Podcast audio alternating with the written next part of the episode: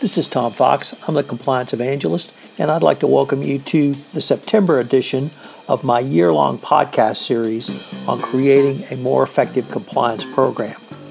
Each month during this year, I'm focusing on a different topic which will help you create a more effective compliance program. And for the month of September, I'm going to focus on innovation in compliance. First, a word from this month's sponsor, Oversight Systems.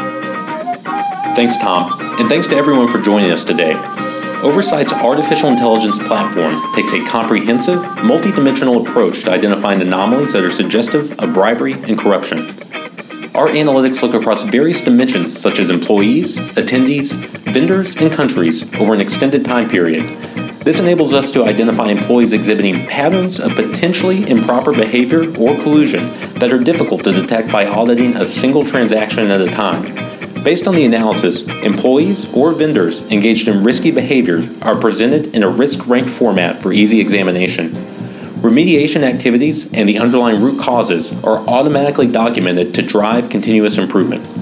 Oversight clients can easily demonstrate to the board, and if ever necessary, to the regulatory authorities, that proactive monitoring of business transactions for anti bribery and corruption risk is an integral part of company operations. With Oversight's Insights on Demand, you can have a best practice approach to identify possible violations in travel and entertainment and procure to pay programs. For more information, visit us at oversightsystems.com. Innovation indeed. I hope you will join me for the entire one month series on innovation. I'm going to take a look at artificial te- intelligence, social media, leadership, and structural innovations. I think you will find it a fascinating month, and at the end of the month, you will have multiple tools and techniques which you can utilize to make your compliance program not only more effective, but operationalized, more efficient, and helping you to create greater profitability for your organization. This podcast, One Month to a Better Compliance Program, is a part of the Compliance Podcast Network. Day one Innovation Strategy for your compliance program. Welcome to the September edition of my year long podcast series of One Month to a More Effective Compliance Program. In the month of February, I'll be focusing on innovation and compliance. I will look at innovation from a variety of angles, including artificial intelligence and comtech, structural innovations, tools and tactics, and innovation leadership. At the end of September, you will have a solid a number of solid ideas that you can move, use to move your compliance program forward. This month, my sponsor is the Oversight Systems. You can check out their website at oversightsystems.com. I begin this month by considering the starting point, which is an innovation strategy for your compliance program. In many of the most recent deferred prosecution agreements and non prosecution agreements issued by the Department of Justice, they all include an element along the following strictures. The company will conduct periodic reviews and testing of its anti corruption compliance program, policies, and procedures designed to evaluate and improve their effectiveness in preventing and detecting violations of anti corruption laws and the company's anti corruption code, policies, and procedures, taking into account recent developments in the field and evolving international and industry standards. This means that the Department of Justice expects innovation in your compliance program to keep up with evolving international and industry standards. This require, requires you to implement an innovation strategy. The first thing you need to do is understand that innovation can be a frustrating pursuit. Nevertheless, the key to success is that the compliance practitioner must lay out an innovation strategy for compliance that details the efforts which will support the company's overall business strategy. In creating an innovation strategy, it involves determining how innovation will create value for the customers of compliance, in other words, employees and third parties, how the company will capture that compliance value, and what types of innovation, compliance innovation, the company wishes to pursue. pursue. A com- innovation strategy is nothing more than a commitment to a set of inherent, coherent, mutually reinforcing policies or behaviors aimed at achieving a specific competitive goal. If you have a good strategy, it can promote alignment among a diverse group number of diverse groups within your company and help to clarify objectives and priorities and guide your focus on those objectives. It can also be modified as necessary with sufficient feedback. There are several questions you need to consider in connecting innovation to strategy in the compliance arena. Initially, how will the innovation create value for the customers of compliance? As I said, both employees and relevant third parties for your compliance program. Your innovation can make compliance faster, easier, quicker, nimbler, and so forth. Focus on the creation of value going forward. How will your company capture a share of the value its compliance innovations generate? Companies think through how to keep their own position in a strong compliance ecosystem through innovation, at least those with best practices. Now, what types of innovation will allow your company to create and capture such value, and what type of resources should each type of system receive, such as a change in technology or change in a business process.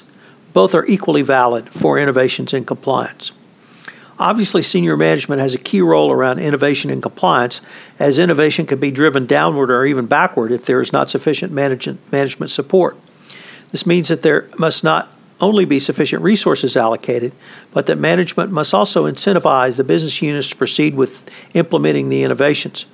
Another area where senior management is critical is making trade offs. Obviously, you'll have to make many trade offs during your innovation program, and senior management can help facilitate these. There are four essential tasks to creating and implementing an innovation strategy. Task one is to answer the following question How are we expecting innovation to create value for our customers and our company? And then explain that or communicate that to your organization. Task two is to create a high level plan for allocating resources to the different kinds of innovation. Three is to manage the trade offs because every function will naturally want to serve its own interests. Only senior management can make these choices that are best for the entire organization. Finally, task four dovetails with what almost every DOJ or speaker from the Securities and Exchange Commission I have ever heard talk about when they discuss the basics of any best practices compliance program. It is that compliance and innovation strategies must evolve.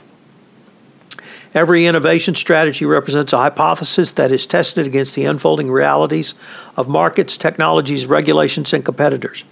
Just as product designs must evolve to stay competitive, so too must innovation strategies. Like the process of innovation itself, an innovation strategy involves continual experimentation, continual learning, and continual adaptation.